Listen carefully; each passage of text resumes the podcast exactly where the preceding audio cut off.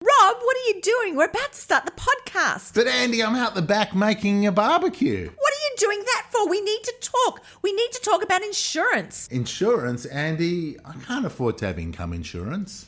Rob, you can't afford not to have insurance. But who can help me? I use my accountants, Quantiphy Accountants in Bondi Junction. Have you heard of them? The ones that spell quantify with a PH? That's them, Quantiphy, as in quantify, Q U A N T I P H Y.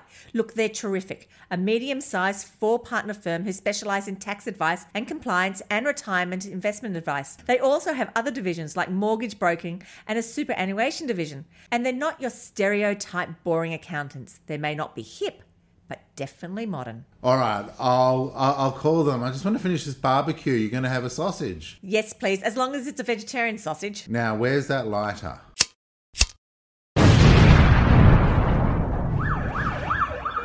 I hope I have fire insurance. Quantiphy Accountants, proud sponsors of Coffee Cake and Culture, the music podcast.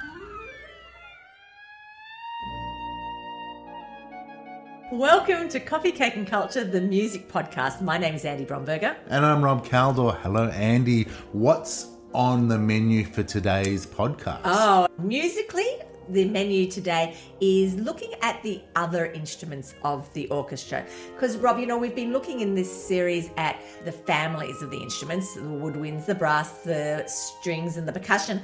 But there are also a bunch of instruments that have sometimes been in the orchestra and are no longer in the orchestra. And there are just a bunch of other instruments that I thought I might throw together and get you to have a look and a listen to. Some that you may have heard of, or definitely heard of, and some that you may never have heard of. Now, Andy, in my time, I have been othered, and I feel I feel already an affinity with these instruments that are in the corner, probably sometimes packed away in a box, a bit dusty, and then pulled out for specific pieces by obscure you composers. I do love learning and I am enjoying this podcast, and I hope everyone else is. And if you haven't told your friends, just send them a link to the Spotify or Apple podcast. Don't forget to rate and review us because we're having a lot of fun and doing some, I think, some really cool educational kind of things. But much more important than that, what's on what's on the eating menu, Andy? Oh, is that I'm, hung- menu? I'm hungry. So, on the menu today are apple cakes. Hmm. Okay, well that sounds that's verges on healthy. Verges on healthy. We went apple picking a couple of weeks ago. I've been making apple cakes ever since.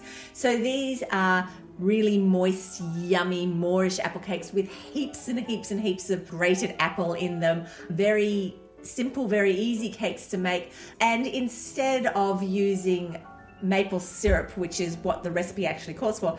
I've actually been using date syrup lately, which is giving it a really sort of a nice taste to it. So I will put that up on my website. These, there'll be these little apple cakes. I've been making little cupcakes, but you know, once you've got the batter, you can make anything you want. And I've been making a cinnamon icing with them too, which is, adds a really another, lovely another dimension to these apple cakes. So, Andy, I imagine you can use all those apples that aren't quite right in this apple cake.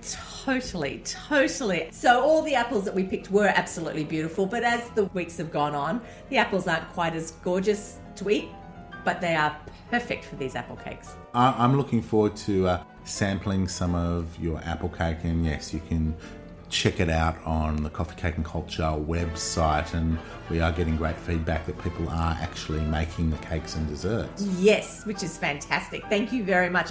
And if you want to send me a little link saying how they've been or send photos, please do because I'd love to see your creations of these cakes too. Okay, so Andy, let's talk about the others. So we're going to talk about a mix of others. The first instrument that we're going to talk about is the saxophone. Ah, yes, very 80s kind of sound for me, the sax. Yes, I knew you were going to say that. But let's think instead of 1980s, let's think of 1880s. Ooh. So let's go right back because the saxophone is a really versatile instrument. And I knew you were going to go straight to sort of the Kenny G type world of, of the 80s and 90s. But I'm wanting to go right back to the beginning, which is more like the 1840s. So in the 1840s, there was a guy called Adolphe Sax in France, and he was a Belgian guy, but he was working in Paris, and he was really he was trying to make the bass clarinet a much more usable instrument. And he decided that as well as improving the bass clarinet, he was going to make a whole bunch of new instruments, which he called the saxophone because his name was Adolphe Sax. So we have saxophone from the maker of the instrument, Mr. Sax, or Monsieur Sax, I suppose. So he wanted to make an instrument that had the dexterity of the wind instruments, as in with all the keys being able to play as quickly as you possibly can, but something with the guts and the the sound quality of a brass instrument. So what he did was he took the fingering of the woodwind instruments and the metal of the brass instruments and he basically stuck them together. And he made a whole series of instruments. In fact, he made two families of instruments. He made a family of instruments that were for orchestral music and a family of instruments that were for military bands. Military bands were really big in the 1800s. Rob, we've talked a lot about transposition transposing instruments and how like the clarinet is in B flat and the trumpets are in B flat and the horn is in F. We've talked a lot about this. So, what he did with his instruments is that the ones that were for the orchestra were in the key of C and F, and the ones that were in the military bands were in the key of B flat and E flat. And I'll explain that too and the reasons why. The ones for the orchestra, if we think about most of the orchestral instruments, they're in C. All the strings, the flute, oboe, bassoon, they're all in C. So it made sense that the main instrument was in C. If we look at the family of the saxophones today, we have the soprano, the alto, the tenor, and the bari sax. They're not double the size of each other. They're half the size of each other. So you're not going to have the soprano sax being in C and then the alto sax being in C because you're going to have something double the size. Mm. That's not going to work. So there's half the sizes. And if you're half the sizes, the instrument's going to be in a different key. So the soprano sax was in C, the alto sax was in F, the tenor sax was in C, the baritone sax was in F. What he discovered was just like the clarinet, those instruments didn't work. The sounds weren't great. So what happened was that the orchestral saxophone sort of disappeared very quickly, but we kept, or he kept, the other instruments, the military instruments, the military band instruments, which were in B flat and E flat. So today we have a soprano saxophone, which is in B flat, an alto saxophone, which is in E flat, a tenor in B flat, and a baritone in E flat. So they're all sort of five notes bigger than each other. Look, I, I love your description. I also love how it's, it's a hybrid kind of instrument, isn't it? in the context of the era that he was in, just trying out something pretty pretty innovative. Well, you see, the thing is that it's only been really relatively recently that an orchestra is pretty set. That in the 19th century, there were heaps of instruments that came in and out of orchestras, instruments that were popular at the time and were used and then disappeared. And we're going to be talking about a few of them today, actually, because it wasn't sort of until after World War II, really, that the orchestra almost became set in its ways, except for, as we've talked about, the percussion section, which just expands and expands and changes all as we know it. But really, the orchestra was a lot more fluid until recently. And we think of the orchestra as being set, and sometimes there are bigger wind sections and sometimes there are smaller wind sections. But in the 19th century, there would have been a whole series of instruments in that orchestra that we just don't have today and we don't see today.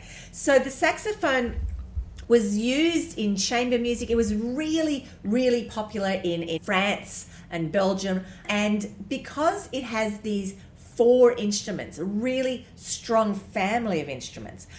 There's a lot of chamber music written for these four instruments. And that's what we're going to start with today. We're going to listen to a little bit of Bach. Now, obviously, saxophones and Bach don't really gel because, as I said, the saxophone was invented in about 1840 and Bach died in 1750. So we're, we've got a bit of a 100 years or so after Bach. But I have absolutely no doubt that when you hear this, that you are going to say, as I always think, if Bach had heard this instrument and this instrument had been around in Bach's day, he would definitely have used the saxophone. Let's have a listen.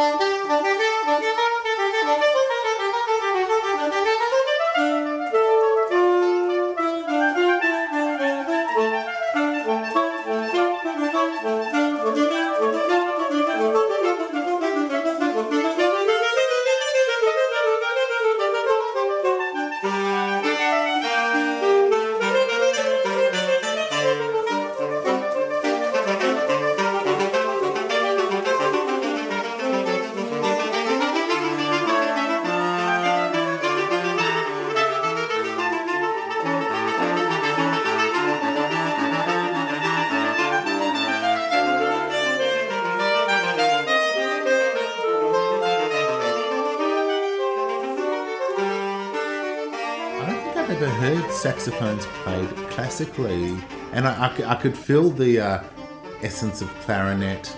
It was definitely saxophone. It was very entertaining. I quite enjoyed it. Well, this is why I was so keen to talk to you about saxophones because I know where your musical enjoyment is. It's not as much on the classical world as the, the jazz world and the popular culture musical world. So I wanted to show you how the saxophone really was an instrument not for the popular culture world or the jazz world. It was an instrument for the classical world. And it was only that it was then taken on a different journey that created what we now see as a saxophone. Initially, the saxophone was very much a classical musical instrument. I wonder what Bach would have thought of Kenny G. I wonder what most people think of Kenny G. So the question I suppose is, which you may be asking, but I'll ask for you, is if the saxophone was a classical instrument, how did it get into a jazz field? It's a really interesting question, Andy. I wish I could have asked that myself, but how did it get there? Okay, it got there because when jazz started to become much more international and these wonderful African American musicians sort of started to, to tour the world with this fantastic new sound called jazz, there was this fantastic New Orleanian clarinet, jazz clarinetist called Sidney Bechet in the 1920s. And he went to London with his clarinet and his band. And what was happening was that the bands were getting bigger and bigger. And the clarinet was becoming more and more hidden in the in the sound of the bands. And somebody handed him a soprano sax and they said, give this a whirl. And he could suddenly hear himself and he could be heard over the band. And that's pretty much how saxophones got into the jazz world because as they got as the ensembles got bigger and the music got thicker, they needed a wind sound that was going to break through the brass. And the clarinet couldn't do it, but a saxophone could. It's, it's really interesting. Let's have a listen now to a little bit of Charlie Parker. So, Charlie Parker took that whole idea of saxophone in jazz and took it on its own merry way.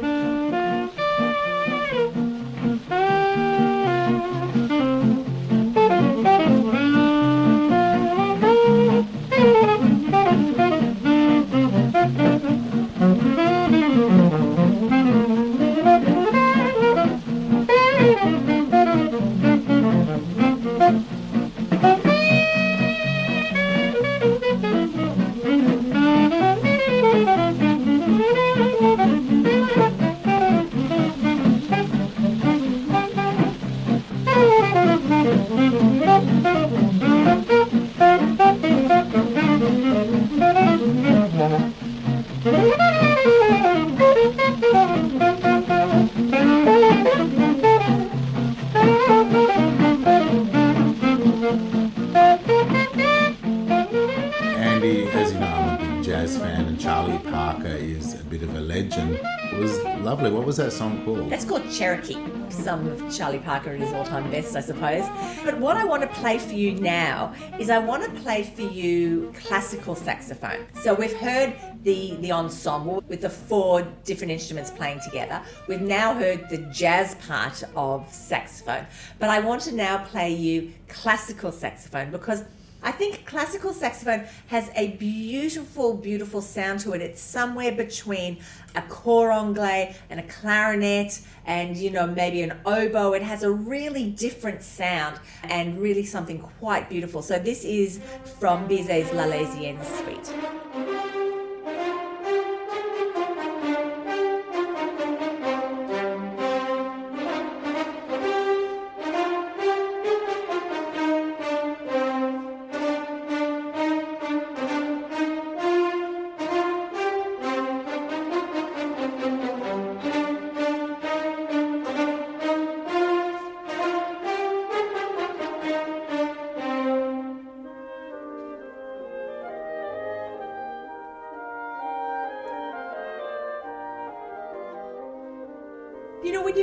In that context, it sounds like a member of the orchestra. It doesn't sound like something that doesn't belong. The sound is so beautiful and rich and warm that it sounds like an orchestral instrument.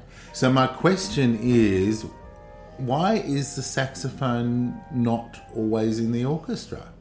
Yeah, it's a really good question. And the only thing I can think, the only reason I can think is that most of the music that uses saxophone is French music. If we think about Bizet, who we just heard, it's in Bolero, Ravel. Most of the music that is uses saxophone comes from the French speaking world. And it wasn't picked up as much by the Germanic speaking world. And so much of the orchestral music and the big orchestral music that we listen to is from the Germanic speaking world. Hmm, interesting. But it does, coming back to what we were just listening to, it really does fit in. It does, and you did summarize, you know, my perception of the saxophone. It's warm, it's like reassuring, it's a bit of a hug me kind of instrument. Totally. And I think that quite often in the jazz world, it doesn't have that same sort of quality. It's a, I mean, it's still a beautiful sounding instrument in the jazz world, but it's, its quality of sound is different used as a classical instrument than it is used as a jazz instrument. My take of it in the jazz world, it's a bit like it's a performer's kind of live instrument where, you know, The soloist, the, the so- soloist, a bit of a bit of an ego attached to it, and like the electric guitar, a bit of the you know moving about. It's a leader kind of instrument in the jazz world, as opposed to yeah, in the classical world, more constrained maybe. Maybe that's the case. Maybe that, and and used in the classical world, I think, as a color. That movement in the L'Arlésienne suite, it just adds this beautiful color to it. Again, if we look at the Ravel, it's just adding a different color, a different texture to Bolero. You know, which goes through every instrument. It's just adding a different nuance to the music. So um, a soloist used as a soloist, but a nuanced soloist. I mean, we, we listened to Ravel in the percussion podcast. We sure did. Yes. Should we listen to the saxophone section? Let's listen to that bit.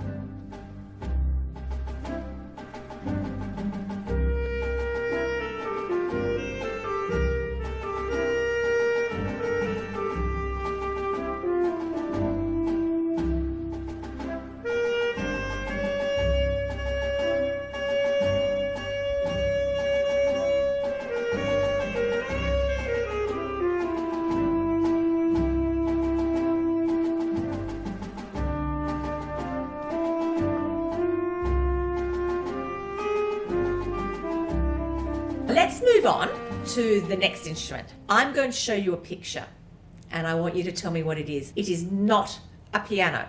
Andy is reaching into a very old briefcase.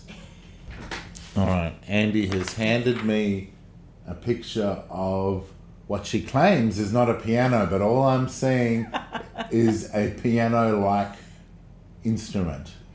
Please explain. Okay, this is not a piano. Mm. This is something called a celeste. A Celeste. I wouldn't have picked that. I would have thought it was called a piano something. Not a piano, anything. It's called a celeste. And it's an instrument that, yes, you're right. For those who don't know what a celeste looks like, it looks like a little upright piano. It has the keys, it has the casing looking exactly the same as a piano. But the difference between a celeste and a piano is that when you strike a key on a piano, there's a hammer that hits a string and creates a sound. On the celeste, when you play a note on the key, there's a hammer that hits a little metal bar. So inside the instrument, there are a whole lot of metal bars of different sizes. Think glockenspiel. It's got that glockenspiel sound. Totally does have a glockenspiel esque sound to it. You're absolutely right. And it was invented in 1886 in Paris. Again, another one of these Belgian Parisian instruments by a guy called Auguste Mustel. And he wanted to make this instrument that had sort of the the sound of tuning forks or the sound of the celeste making it much easier to play when you just have to play it with your fingers rather than playing it with mallets like we talked about when we looked at the glockenspiel and the mallet percussion instruments that we talked about last time Yeah, I mean, I think one of the interesting things you were talking about, you know, you could hold maybe four. It looks like those amazing waiters that can hold three plates Yeah, at yeah, once. yeah. It was like that is. So I, I get that. That's actually it's a very innovative way of solving solution. But you are missing the key point about it. the name Who the hell's Celeste? who, who is he trying to impress? Celeste means it's celestial. It comes from the ah. angels. It comes from heaven. It's got this beautiful heavenly sound. It's not some girl called Celeste he had a crush on. Well, I mean, I mean, if, if that was a pathway, you're definitely going to make an make up an instrument and name it after. That would make a big impact. You're absolutely right. But in this case, no, it's because it's heavenly. And one of the first composers of note to really use this instrument was actually Tchaikovsky. And if we listen to the Nutcracker, we listen to the Dance of the Sugar Plum Fairies, that instrument is all the celeste. I want to play you two different excerpts because one of the things that the Celeste has in it is a pedal, like a piano. And the pedal creates a really different sound on the Celeste, whether you play it with the pedal or without the pedal. So I'm going to play you a little bit so you can hear the difference in the pedals with them without the pedal, and then we'll hear the Tchaikovsky. Here's what it sounds like without the pedal. And when the pedal is pressed down, the sound is much more sustained.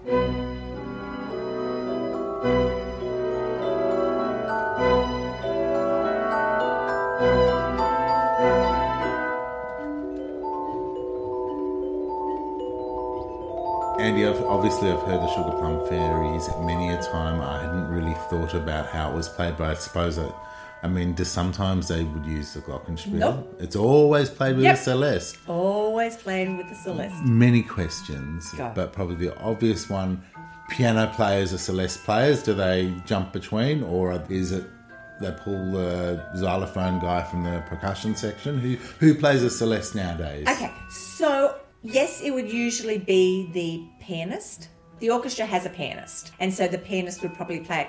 But in some orchestras, there is a celeste player. So in the LSO, the London Symphony Orchestra, there is a celeste player. So the person who played those two little excerpts of the celeste being played with and without the pedal, she is the celeste player.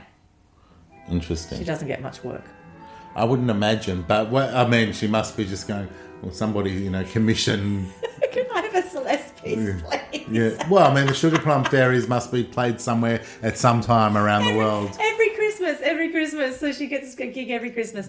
But there are other pieces that have Celeste in them. There are quite a few pieces that have Celeste in them. I'm being I'm being rude. You know, Mahler's Symphony Number Six has it. There are a lot of pieces that have Celeste in them. So, did Tchaikovsky write this section for the Celeste? Yes, he heard it and went, oh yeah.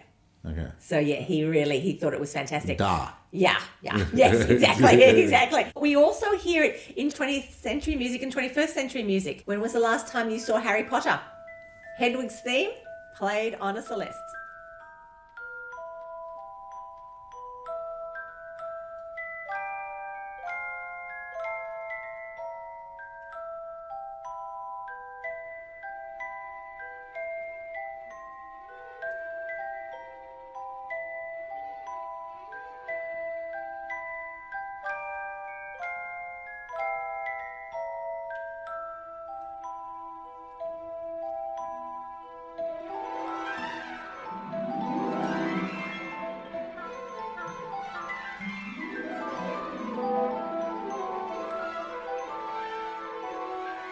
Mean, Andy, very very familiar tune for anyone that's seen the movie and all the millennials that are listening. Your favourite little piece is definitely that, and yes, it's very evocative. The mm. Celeste, I think it really adds a lot of you know emotion potentially to a piece. And it does have this sort of this quality of of sky. You know, the fact that it's called sort of the celeste, being celestial in the in the sky and the stars and all that sort of stuff.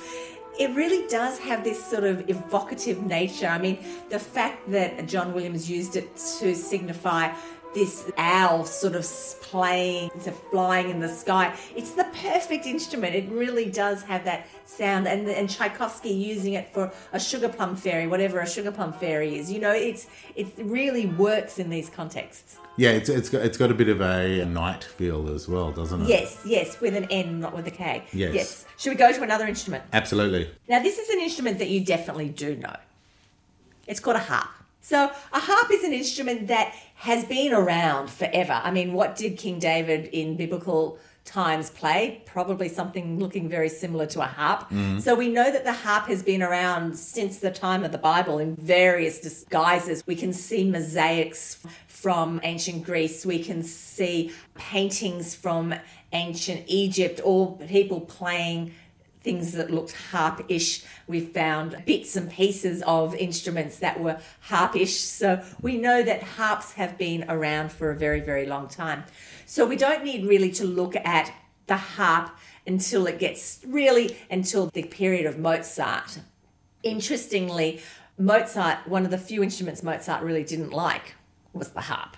Hmm. And he wrote a harp concerto for flute and harp. And he made the harp part really, really, really, really, really difficult because he was basically saying to people, if you're silly enough to play this instrument, I'm really going to make it as hard as possible because who would play this silly instrument? Why was Mozart sort of challenging the harpist in such a way? I have absolutely no idea. He just really, it was an instrument that he really didn't like. It didn't send him into ecstasy like other instruments like the clarinet. Let's have a listen.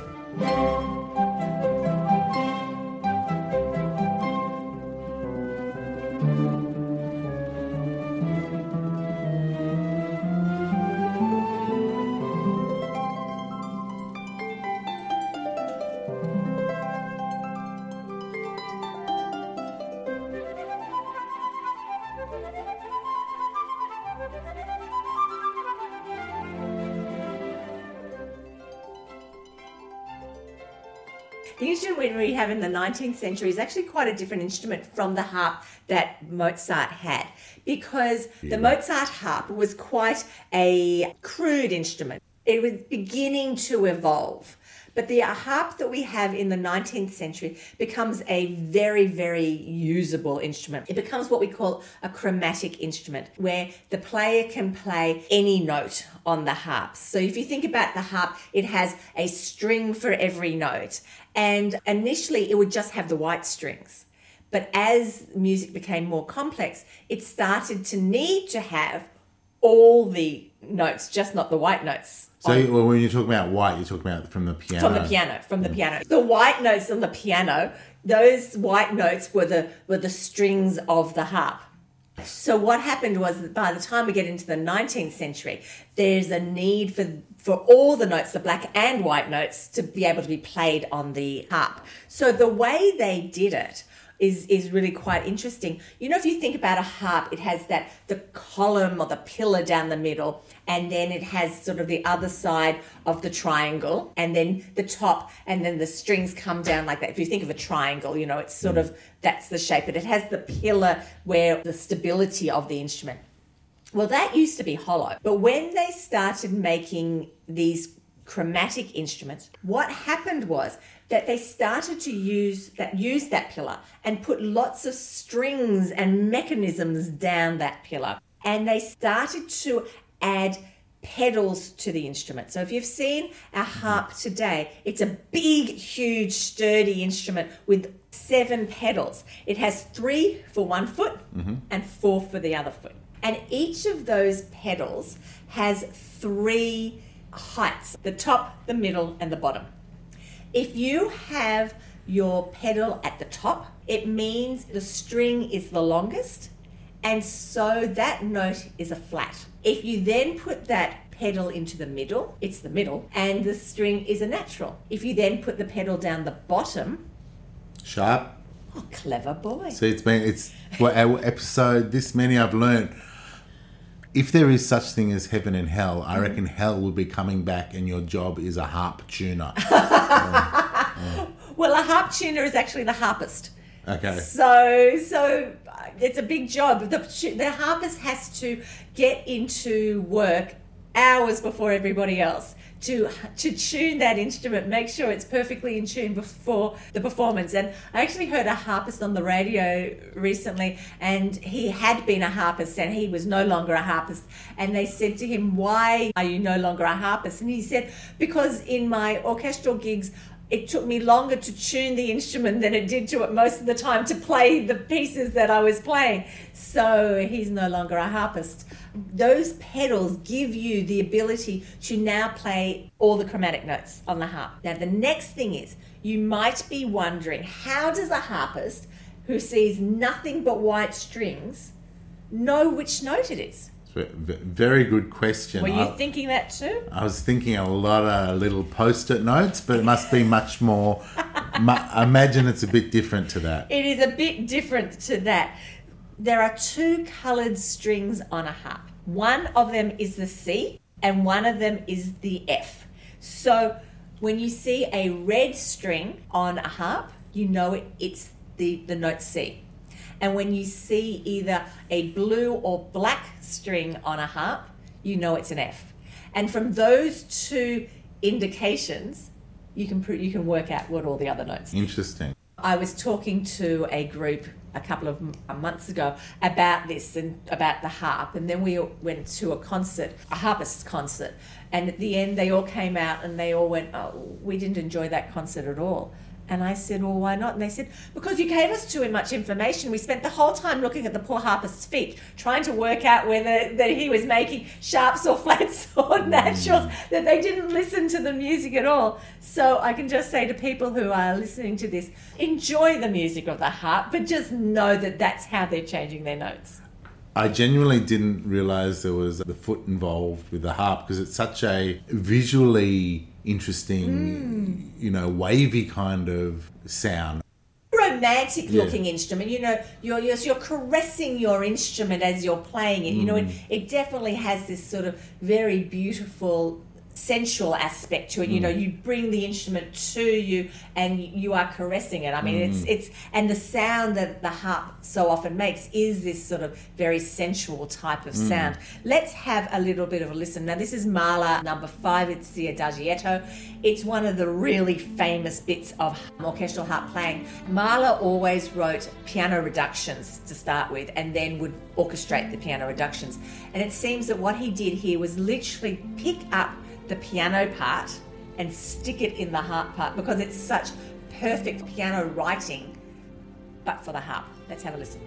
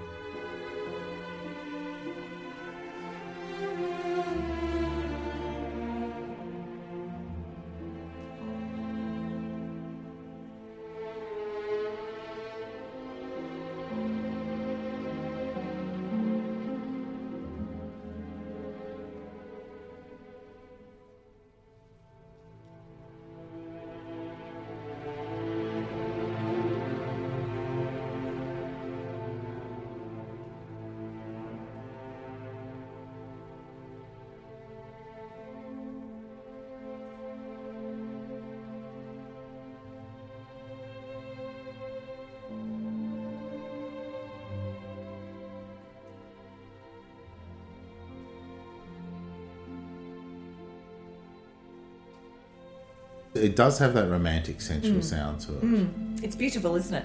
It's just such a beautiful, beautiful sounding instrument. It's just gorgeous. Now, we are now onto a different instrument, and this instrument is a little bit different. It's not an instrument, and it's not an instrument that I know has ever been played in an orchestra. Let me show it to you. Tell me if you've ever seen this. I mean, I, I'm almost guessing you have, but I'm going to show you a picture. Andy again has handed me something from an old dusty briefcase, and I'm looking at this picture, and it do, it does look like something from that you would plug into the TV to play A video? a video or a DVD, but without the actual thing to plug in. I have no idea. It looks it's got it's got like a thing that looks like an aerial on it. So you've never seen this before? Never Okay, fantastic. This is called a theremin. A theremin. Have you heard of theremin before? No, it feels it does feel like the name of a cult actually. It does sound, and I think maybe some of the people who play them are probably pretty culty, but it actually comes from the guy's name. His name was Leon Theremin, and he patented this device in 1928. He was a Russian inventor, and he took this instrument on a lengthy tour throughout Europe. And it became one of these instruments that everyone was fascinated about. Now, this is the only instrument that I know of, and probably the only instrument where you don't touch it at all. You make absolutely no contact with this instrument at all. And how does this non-touchy theremin actually work and make sounds? Okay, so it's an instrument you plug in. I'm actually going to get a guy to explain exactly how it works. The theremin is an electronic musical instrument. It was invented in 1919 by a Russian physicist, Leon Theremin. Besides its unusual appearance, the theremin is also unique in that it's played without being touched. The theremin typically consists of a box with two metal antennas which create an electromagnetic field. The musician stands in front of the instrument and moves his hands in the proximity of the two antennas, which forms a capacitor between his hands and the antennas. The capacitance of the electromagnetic field varies by the distance between the player and the instrument. The upright antenna controls the pitch. When the right hand approaches the antenna, the pitch gets higher. When the hand moves away from it, the pitch gets lower again. Small, rapid movements of the right hand can create vibrato.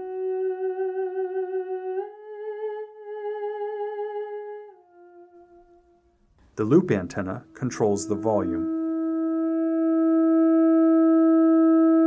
Approaching the antenna makes the volume softer, so the left hand is responsible for dynamics and articulation.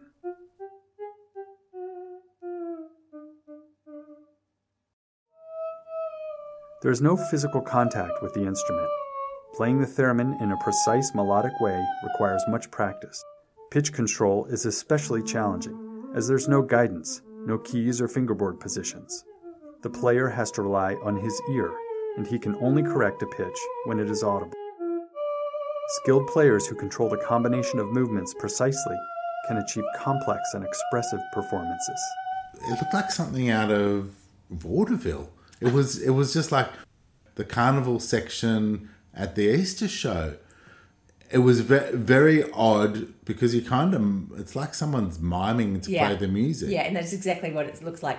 It looks like somebody miming, doing sort of over exaggerated hand movements in, in a mime. You're absolutely right. It's exactly what it looks like. From an audio point of view, however, it did like it was somewhere between a violin and maybe some of an Asian music. It is very evocative and it's been used by lots of people. It's been used, Led Zeppelin used it. Mm. I'm going to play you an example of when it's used and you're going to be quite surprised.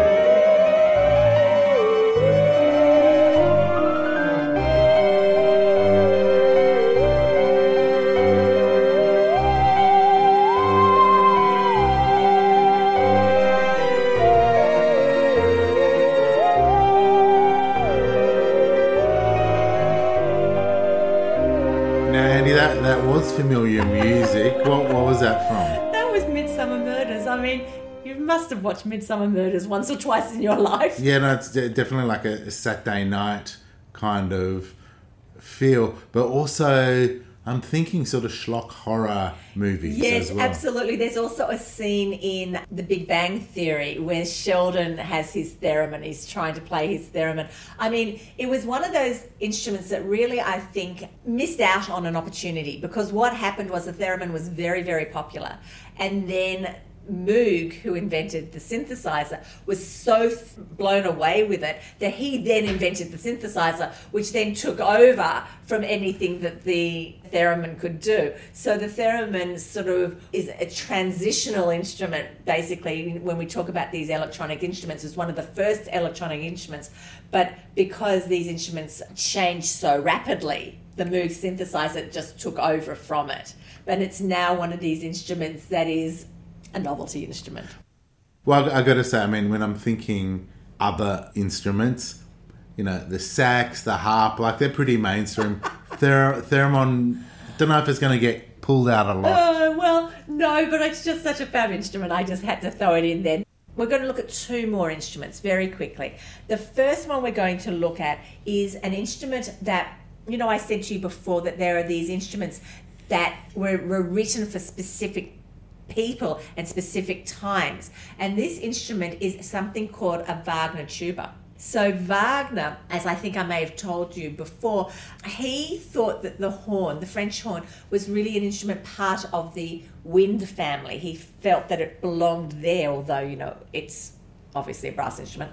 And if you think that the horn is part of the wind family, then you have a big gap between the trumpet and the trombone you need a, a voice in there. And so he had actually been to Paris and he'd seen Sax's studio because we're all melding together here, and he was really stunned by what Sax was doing, both with the saxophone and other instruments he was inventing. And so he needed an instrument that was this middle voice, something that was had sort of the sound qualities of both a tuba and a horn. And he had an instrument invented called the Wagner or the Wagnerian tuba and I'm going to show Rob this picture of a Wagnerian tuba. It basically looks like a French horn, um, so it's got all the sort of the coils of a French horn, but it has the bell coming out of the top, much more like a tuba.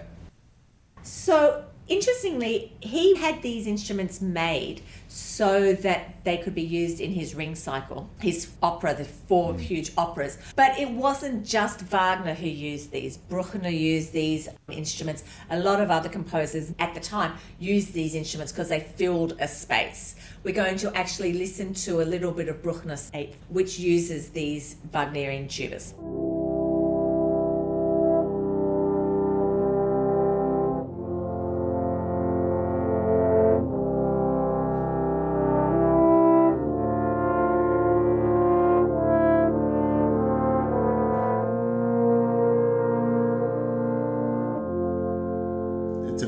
Sound, but filling a gap. It's, I mean, and there was no ego involved in him just not saying it's a Wagnerian tuba as opposed to giving it another name. No, no, no, no, no, not with Wagner. He's no. a very humble man. So, hmm. yeah.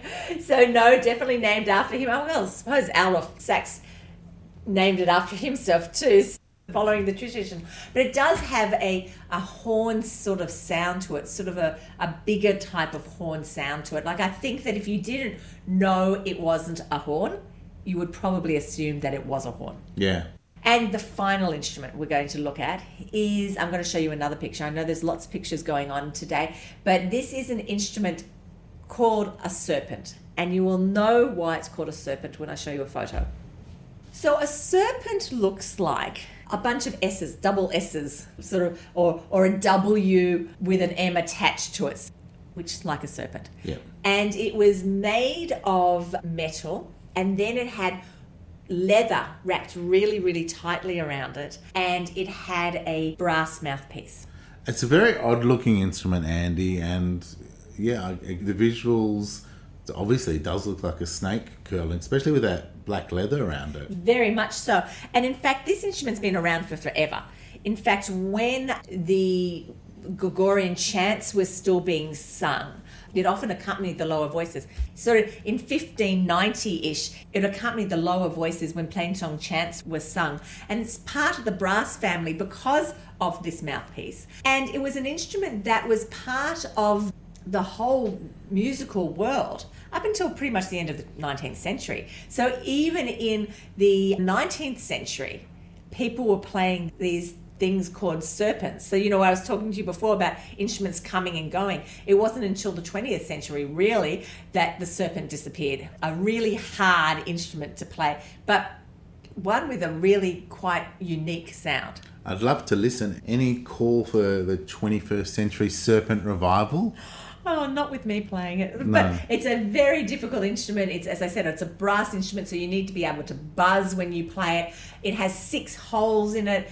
It's a bit of a serpent to play.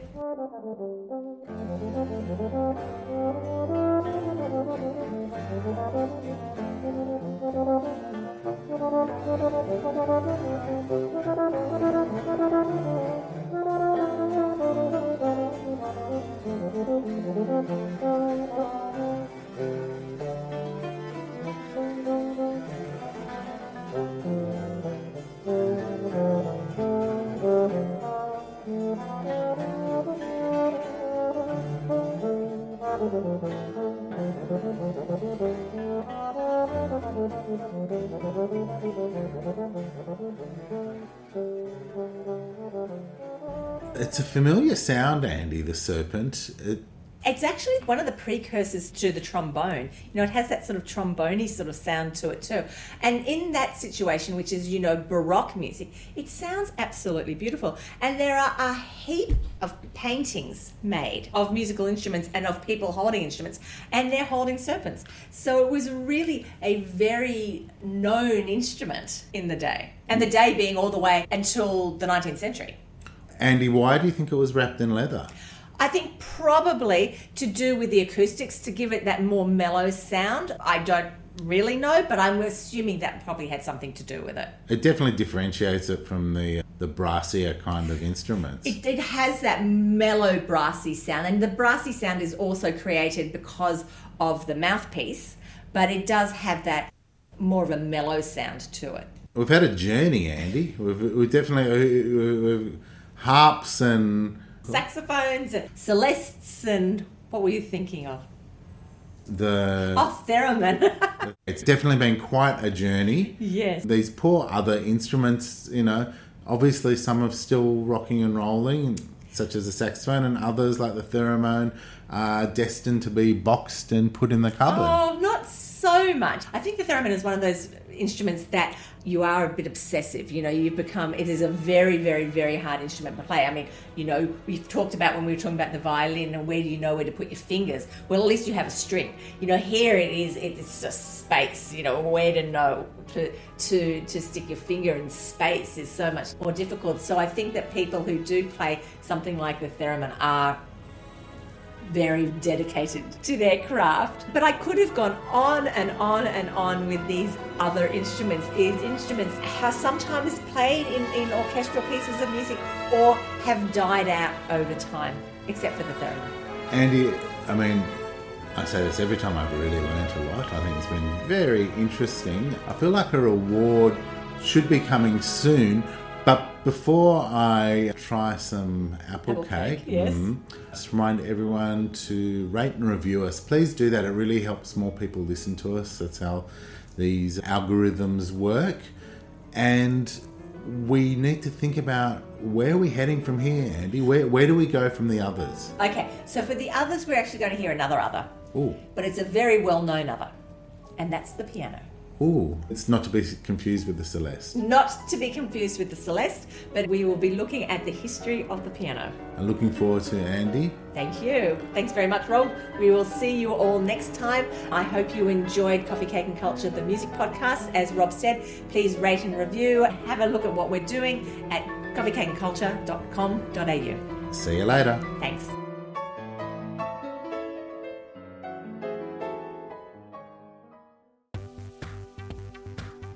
Podcast has been produced by etales.com.au. That's www.etales.com.au.